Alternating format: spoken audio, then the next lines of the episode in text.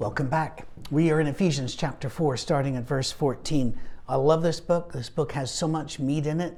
It's a very short book, uh, but man, does it bring the power. And you can live in here for a couple of years and, and not have to leave it, and still leave it thinking, wow, there, I think there's some more in there I need to learn. It's that good. We, we left it last week with the goal is to be filled to the measure, uh, all the way up with the fullness of Christ. Well, there's a reason for that.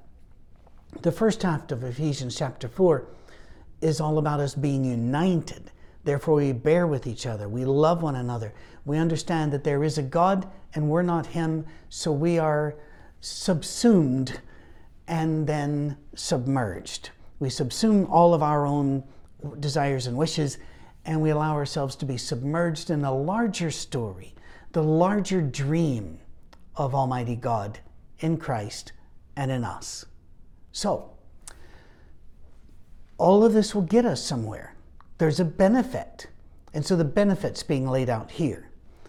Then we will no longer be infants, tossed back and forth by the waves, blown here and there by every wind of teaching, and by the cunning and craftiness of men in their deceitful scheming. Brothers and sisters, beware. Beware of Twitter, Facebook, Instagram, Snapchat, whatever, whatever, WhatsApp, wherever, whatever you're on out there. Beware of the 24 7 news cycle. Beware of media. Just beware. Because it doesn't matter left, right, and it really doesn't. That's not a throwaway line. Both sides have, are full of deceit and full of crafty ways to pull you and make you less effective for Jesus, but more effective for them. God says, don't be blown this way or the other. Like you, I have lost friends to COVID. Like you, I have friends who believe it's all overblown. I have others who believe we're in the last days because of it. I, the whole spectrum. And the, uh, the culture loves that. It loves yelling and drawing you like a pinball back and forth and back and forth and up and down. Paul's saying, leave that behind be overwhelmed by Christ and our duty to love one another, serve one another, give grace to one another, and bear one another. And then you won't, aren't pulled this way and that way by the outrage du jour. Instead, what can you do? Well, he even uses the word instead in verse 15. Speaking the truth in love, we will in all things grow up into him who is the head, that is, Christ. So important we get this because he's going to use this head theme for a couple of chapters, and we tend to forget it and change the definition. Christ is the head in all things, He's the directing force. Um, I'm going to do, yeah, let me go there first. Speaking the truth in love. If I go to a restaurant this afternoon and I hop on the table and yell out, So what's it going to be? Come to Jesus or, or be lost for eternity? Well, even if I'm theologically correct, which you have every right to question, even if I'm theologically correct, I am dead wrong. Because then I'd spoken the truth, but there was no love there. None at all. We can speak the truth and some people say, speak truth to power. And I think I know what that means, but the definition of it seems to shift according to who's saying it. But I, I do think I know what that means, and, and that's a good thing to speak to the powerful and tell them a truth they don't want to hear. Okay, uh, it's a very brave thing. But even there, I would say it has to be in love. It has to be in love. That's the hard part. How do you say the truth in love? I think the more you practice, the easier it is because love will modify the way you feel about all things. You know, think about Christ. He didn't walk around just angry all the time at the people that weren't paying attention. He just walked along doing good. In fact, that's the shortest biography of him is in the book of Acts when it just says he went about doing good. Cool. Now, we don't just leave it there because that turns more into Confucius and his, his teaching than Jesus. There is a redemptive nature to Christ's teaching, and there is a transformative um, component of it, no question. But we are to speak truth, do good, do it in love. I mean, if I'm feeding somebody and, uh, and we give them this big trolley full of groceries and like, and they say, thank you, thank you. You know, we just had a real hard time recently. And, you know, and I look at them and I go, well, you know, if you just quit smoking, that would be dollars in your pocket. And if you actually went out, you know, you don't have to get $30 an hour. Walmart's starting at 15 in our region, and Amazon and Walmart actually are going up higher than that in our region. There'd be all of that may be true. Is there any love in it? Not the way I just phrased it, but gently. If I love them enough, they may even ask me, How can I change this cycle? And if I know, I can answer. If I don't know, well, I'll tell them I don't know. See, that's the thing humility. Sometimes you might think you know, but we don't know. And we might be terribly wrong in diagnosing what's wrong with this family. So, again, truth in love. Because truth without compassion is hostility. I'll say it again. You might want to write that down. Bernie Siegel taught me that, a cancer surgeon up in New Haven, Connecticut. Truth without compassion is hostility. Okay? So, that said, we will in all things grow up into Him who is our head, even Christ. Uh, can I be Mr. Science for a while for you? Your, your body has a job. In fact, it has a, a large variety of jobs, and the cells in there are just remarkable, and we could go on for days about that. Trust me, I could. But there is one overwhelming job your body has, and that is to keep your brain going. That's its job. A huge percentage. It's not, it's not a majority, but certainly a plurality. It, I know I'm using that term wrong. Statisticians don't get upset at me. Uh, of the oxygen and nutrients in your blood, every heartbeat go to the brain, way out of proportion to the rest of the body. And if you're concentrating in a period of stress or maybe taking a test or maybe you're a pilot landing an airplane on, a, on the heaving deck of an aircraft carrier, it raises, your body pushes oxygen and nutrients to your brain. When you get older, sometimes the blood will start leaving your hands and feet. They'll get cold. Why? Your brain. It needs to keep your brain alive. There are, there are times where your, your face can go red when the rest of you is cold. Why? Got to keep the brain alive. In the same way, it allows me to think of Christ. No matter what's going on today, and my day is like your day, there are a whole lot of things that need done. And there are more things coming through the door all the time that need done. But my job is to keep Christ the head alive and active on this planet. Now, I hope I don't need to qualify that and to say, it's not me, he's always alive, he will always. I hope we all understand that.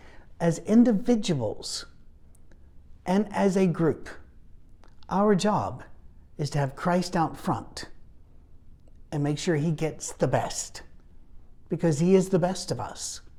He is the best of the universe. So, yeah, if if the dollar has two different you know poles on it, it is legitimate to ask which one would honor Christ. Do not use that as a as another tool that Satan would use to beat you up. Yes, you can have that slice of cake, and you're not obese and you're not diabetic, therefore you can have it. But what about the poor children? And you're allowed to have cake. You're allowed to go to a party. You're allowed to dance. You're allowed to enjoy the beach. You're allowed. But that's not our reason for life. There's a big difference between enjoying different foods and living to eat. There's a big difference between loving the beach and spending all of your day at the beach collecting shells or just staring out the water. There's more to life. And the good news is you can love the beach and still work for Jesus. And you can enjoy your cake and food and still work for Jesus. The, the thing is, though, all, Jesus has got to be part of the program, right? He's got to he's got to be the head. Now, because he's the head, does that mean that your hands and feet don't matter? Not at all. Paul will make that point very, very plain in his letters. But remember who the head is. There used to be a tradition, and, and I know in Catholic homes, I see it a lot uh, to this day. You'll see a, a, picture of Mary or a votive candle and a crucifix or the like. Um, and, and, these things used to be a lot more common, even among Protestants, than they are today.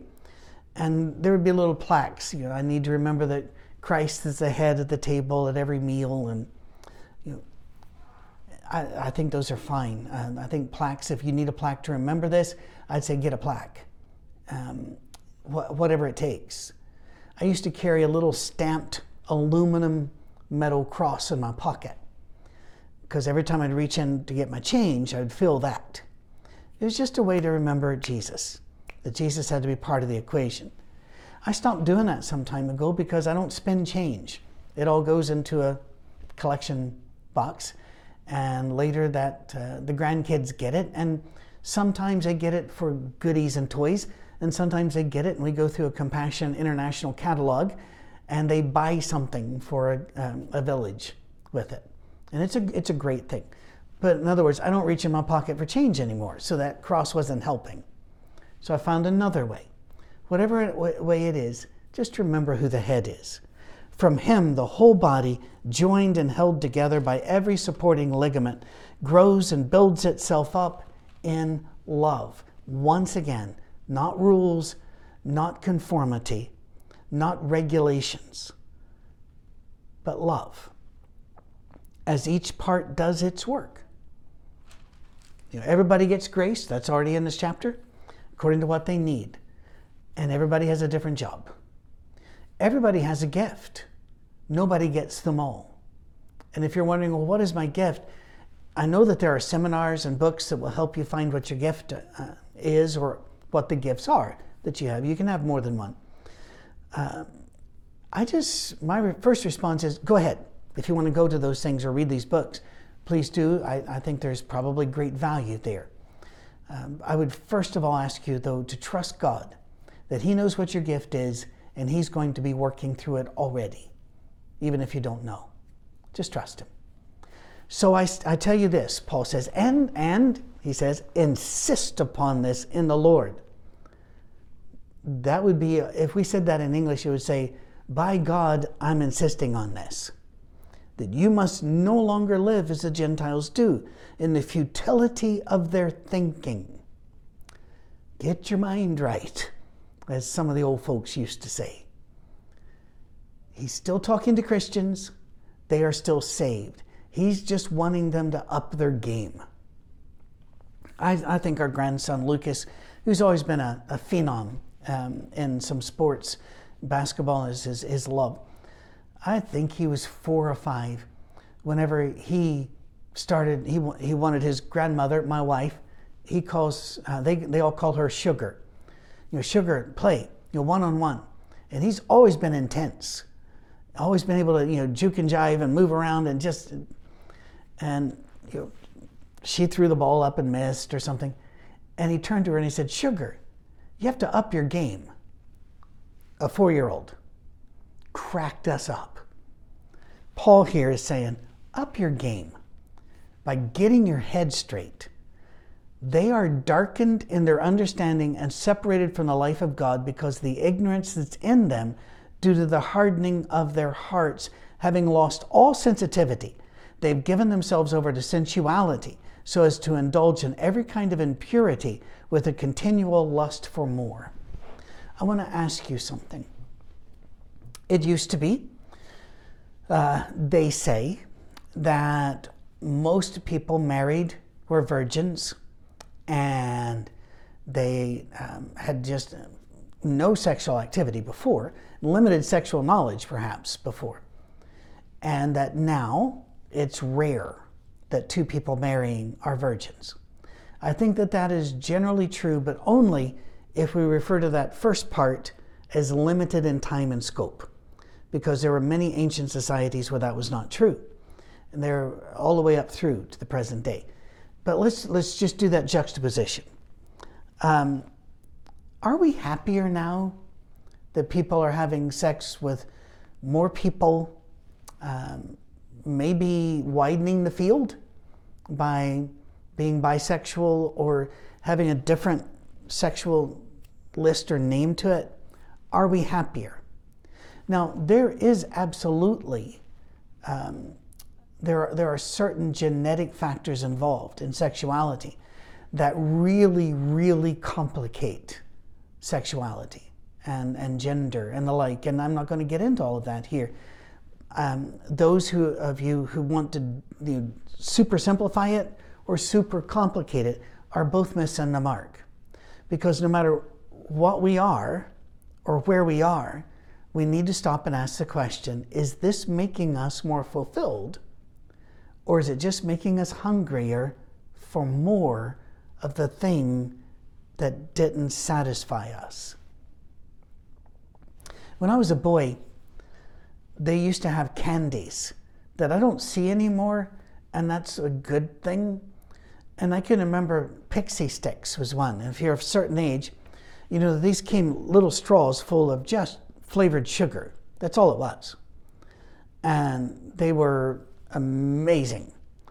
But they also came in a yard long tube, about as big around as my little finger. And we'd get those things and whoop, we would put them down there. We were absolutely mainlining sugar. At that point, it becomes a drug. There comes a point where this is a, a, a drug, and, and man, did we go to our, our, our drug supplier, our drug dealer, which was any grocery store that sold this stuff.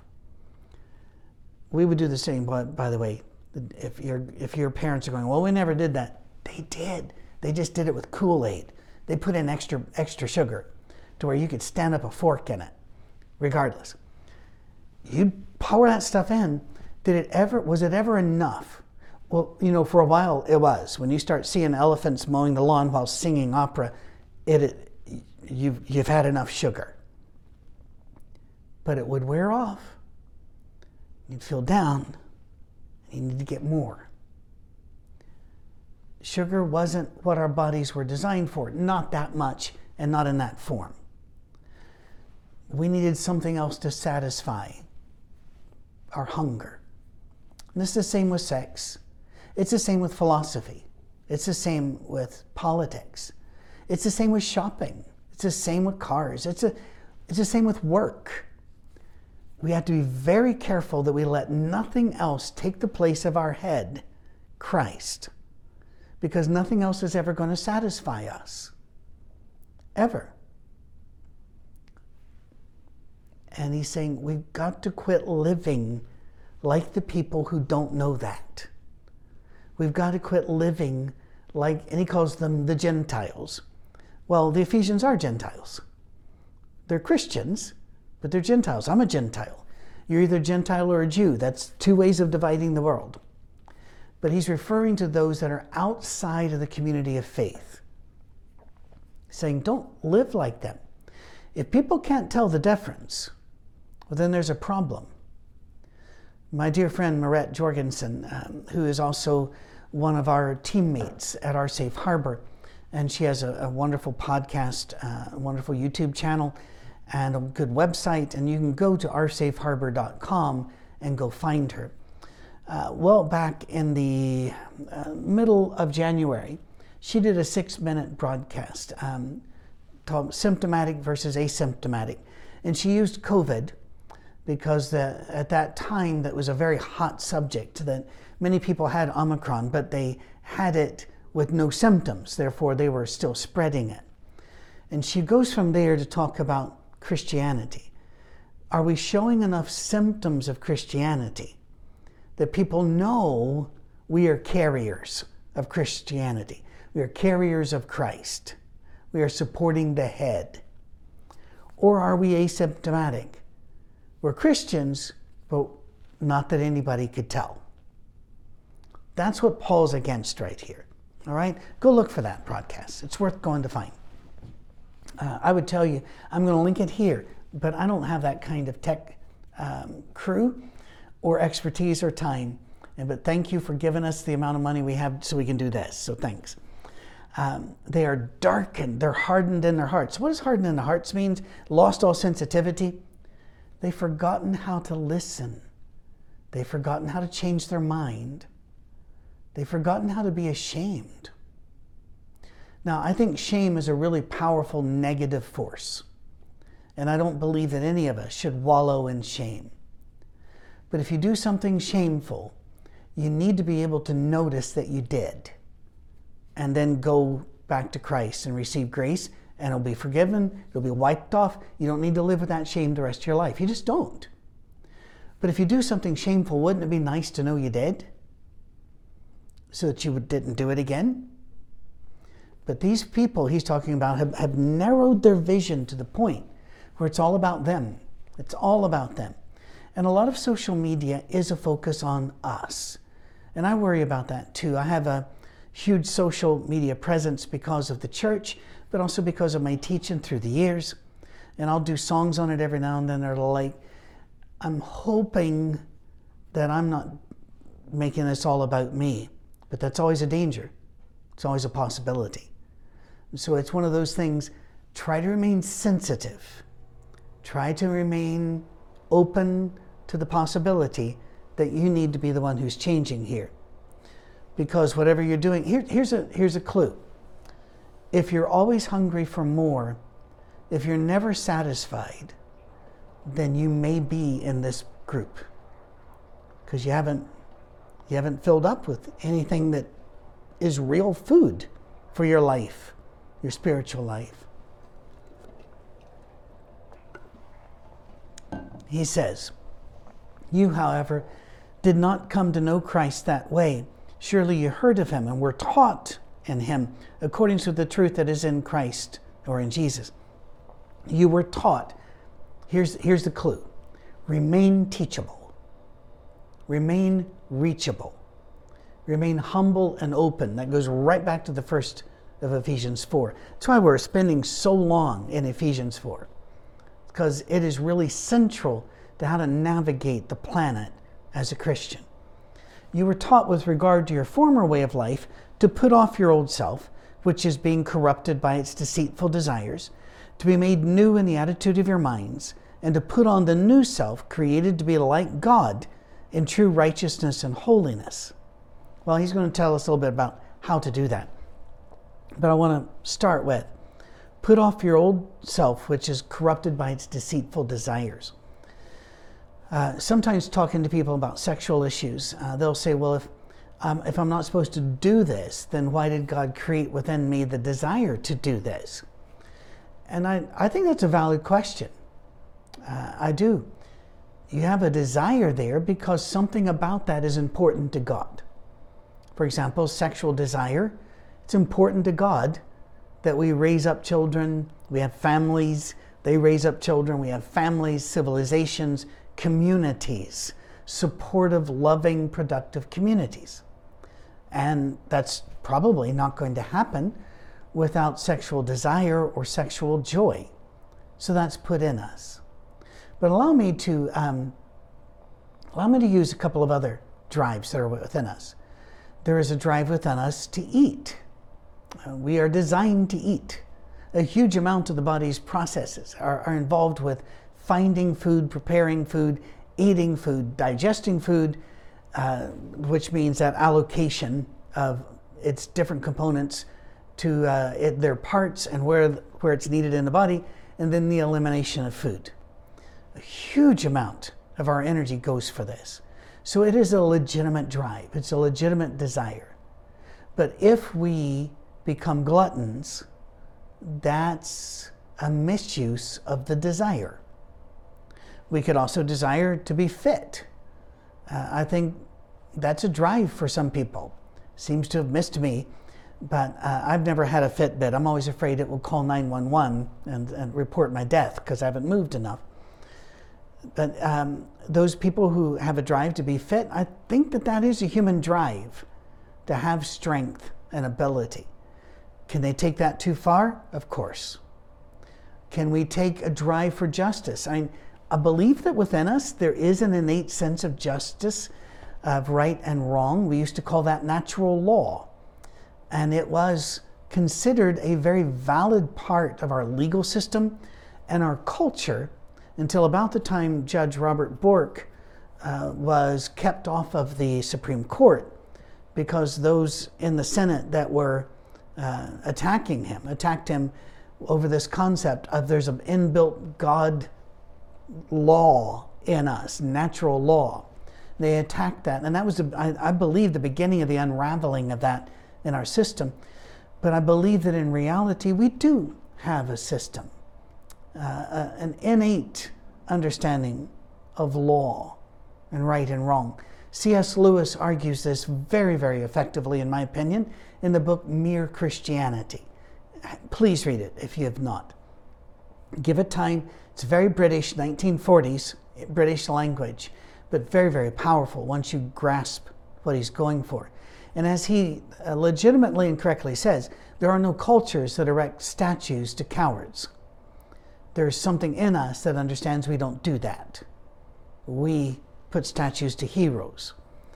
Um, and again, you can quibble with every single one of his arguments, but I don't believe you can quibble with the whole of them, the gestalt. Here, be new in your mind. Your desires can deceive you. Remember the garden? And the devil's first lie was God's holding out on you. He won't let you have this great pleasure, this great power. God's holding out on you. When your desires tell you, I must cross a line because God's holding out on me, they're deceitful. Right? Um, we are to be made new in the attitude of our minds. And by the way, that's a, a Hebrews expression too, by the renewing of your mind. And to put on the new self, created to be like God in true righteousness and holiness. And I would submit to you right now that if you're beating yourself up because you're not doing this very well, that you ought to acknowledge, okay, there's room to be improved. Then you need to pick something that you're going to work on and then work on it with the realization that you're going to be doing this until the day you die if you're living right. Because there, there, there will always be room for improvement but you are saved while you're going through the process. Salvation is not a destination, it's a present reality. Our destination is to show our salvation by the way we live and think and feel and so that's our that's our destination. But our accomplishment, our possession of salvation is already there. Christ said so. So what are what are some ways uh, that we can show this this process is at work within us? Well, he starts each of you uh, must put off falsehood and speak truthfully to his neighbor, for we are all members of one body. Remember what lies were there for and, and why the Bible talks about false witness and the like. Lies were a way of getting honor over somebody else, respect over somebody else, power over somebody else. And the idea is to lay aside those desires for power, those desires for, um, for any advantage over another. For we are all members of one body. We are in this together. Remember when COVID, the first six months of COVID, it seemed that every commercial was in, we're all in this together, whether it was a grocery store commercial or a UPS truck or whatever it was. We're all in this together. And that wore really thin when we saw that the elites weren't, that the elites were living by their own rules. And then the anger began, and then more mandate, and it just became a real mess. What would have happened if throughout this entire process we were more humble and said, We don't know?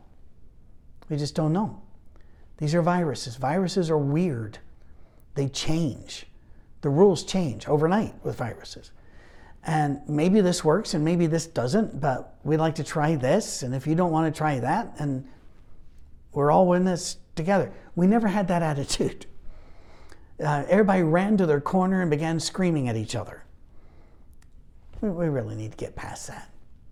So let's not speak falsehoods to each other, not try to gain advantage over, because we are truly on the same planet. In your anger, do not sin. I find that fascinating. In your anger, do not sin. Why do I find that fascinating? Not the do not sin part, I get that. It's that it assumes there will be anger. You know why? Because there should be. Anger is a part of the image of God. Anger is supposed to be a positive energy. For example, I can see racism and I can be angry and just sit and stew about it. I can allow that to become sin in my life, judging others, being harsh, living without hope, living without peace. Or I can take that anger and go to work to help find ways to connect people. Because once we connect, we find out that they're people. You know, whether they're red, white, yellow, brown, purple, or polka dotted, they're people and they have names and they have stories and they have experiences that are completely foreign to us, and we'll never know any of that unless we become friends and listen and hear and allow someone else to lead us a bit. That anger energy is there to create change. If I see a woman who is bruised from domestic violence, wincing every time her husband moves, afraid a hand strike is coming, I should be angry. What can I do with that? Grab an axe and go for him? No. In my anger, do not sin. I got to find a way to give her help, protect her from him, and if at all possible, help him come to Jesus too. Not sending him via axe, but teaching. But all the while, keeping my focus on this woman who's been the victim helping her recover, get a better life, find a better path forward with better friends. Anger is an energy to change things. And if you do not change things, or if you only use it to increase anger, it becomes a deceitful thought. And it spoils your life. You're not able to, to affect change. I've had people yell at me and try to shame me because they want to change me about this, that, or the other that's really not effective. But if you get to know me, like me, walk along with me, I start being able to hear you. And maybe then I can change. I've certainly done a tremendous change from where I was religiously to where I am today. I don't think I'm done changing. I think there's a whole lot I need to learn. I, in fact, knowledge is like a circle. The more you know, the more you border on what you do not know, and I think it's a good sign to be humble and say, the more I learn, the more I realize how ignorant I am. So I need to listen to be teachable, as it said here. Um, do not let the sun go down while you're still angry. Did you ever have, the, have those sweet couples come up to you when you're getting married? We did. I remember a couple of them on the night of the wedding at the, at the reception or whatever. They'd come up and they'd say, Now, here's a, we've been married forever and we're happy. Here's a rule, and this is what's kept us happy. Never go to bed angry. I disagree with that. How long can you stay awake? Sometimes you need to process your anger. Sometimes you need to get distance from your anger. That's not what this is saying. It's saying don't let it sit there and fester do something with it when you can, where you can, with what you've got. But don't let it just sit there. Okay? I think I, I think I get this. I know of men, and we're, we're losing them all now. We're, very soon we're going to get to a place where there are none of them left. Men and women who served in the armed forces. And I'm aware that the women served in unarmed forces, you know, the WACs or the waves or the like, but hey, it couldn't have been done without them. They served. And I've met some of them in my life that would never buy anything made in Japan. It was because of the cruelties they saw in war. I'm not sure that helped them in life. I have not seen these others. I've only read their accounts or watched documentaries of their accounts that traveled back to Iwo Jima or Hiroshima or any of these and met with their captors or met with their enemies and reconciled. Which one of these do you think had a better life?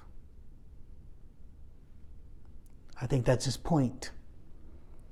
Don't give the devil a foothold he says. Don't let the devil rent space in your head. Elsewhere, he'll talk to, as we've seen in Corinthians, he'll say, he'll build a tower there. If you give him any real estate, he's going to make himself a home and he's going to make himself at home. Don't do that. He's been st- he who has been stealing must steal no longer, but must work, doing something useful with his own hands, that he may have something to share with those in need big part of the reason we work is so that we can give to those who have need, not to judge them or not to tell them, hey, you should work as hard as I do, but accept everything we earn as a gift, even though we worked for it, and share it. Do not let any unwholesome talk come out of your mouths, but only what is helpful for building others up according to their needs, that it may benefit those who listen. Oh, man. Well, somebody write it down. This is what? February the 9th, this recording? Ephesians 4, verse 29. Paul just killed the internet. Don't let any unwholesome talk come out of your mouths. Only speak what builds up the other person. Do not grieve the Holy Spirit of God with whom you were sealed for the day of redemption. How, how am I grieving the Holy Spirit? By grieving one of the people he lives in. He lives in us. So when you look at people, realize there's deity there. They may mask it pretty hard, but it's there. One God who is above all and through all and in us all. Get rid of all bitterness, rage, and this is your to do list for today. I'm lying. This is your to do list for every day if you're like me. Get rid of all bitterness, rage, and anger, brawling and slander, among with, eh, eh, along with every form of malice. That's in, a, that's in a book, a letter that's written to Christians. So don't be surprised when you see Christians acting like this. Because Christians do, and they shouldn't. And we shouldn't hmm, God's not just going to save shiny, happy people. Uh, we're a mess. That's why we needed a Savior. He ends the chapter, and we're going to end today with this Be kind and compassionate to one another, forgiving each other, just as in Christ God forgave you. Wow, does that sound familiar? Romans 15 7, but also the first few verses of Ephesians 4. There seems to be a theme and Paul. And while we tend to make him this law giving killjoy, if you really read the books for what they say as he wrote them, you see this theme constantly. Love each other, bear with each other, be kind, be compassionate to each other. When you speak the truth, always speak it in love. Bear with each other, have patience with each other, just like God's having with you. You have permission. You have permission to run out of patience with people when God when you're okay with God not having patience with you. Now please, I want to stress that does not mean that you are on, you're going to have to all right, here's an example. You have a boss who has a filthy mind and a filthy mouth and HR won't do anything to fix it. You're patient, you're patient, you're patient, it's not going to change. You're allowed to change jobs. You're allowed to go to HR and form a complaint. That's not what he's saying here. He's saying, have the attitude about you. that if there is a possible way to live in peace with somebody, you will. That's also in Romans. If it is possible, and as much as lies in you, Paul said, live in peace with all people. That's our message. You might have to leave some people to where they're not in your life, but we don't wish them ill. We don't wish them pain. We wish them every, every love and success. But we're aware we can't bear that. So we need to step over here and let God accept them. And we're glad that He does. And we move on accepting those others as we were accepted in turn. All right. Hope you enjoyed the week. We are praying for you. What? What a difficult time in which to live. And yet, there are blessings to be had. This is one of them, getting to visit with you. God bless. We'll talk to you soon.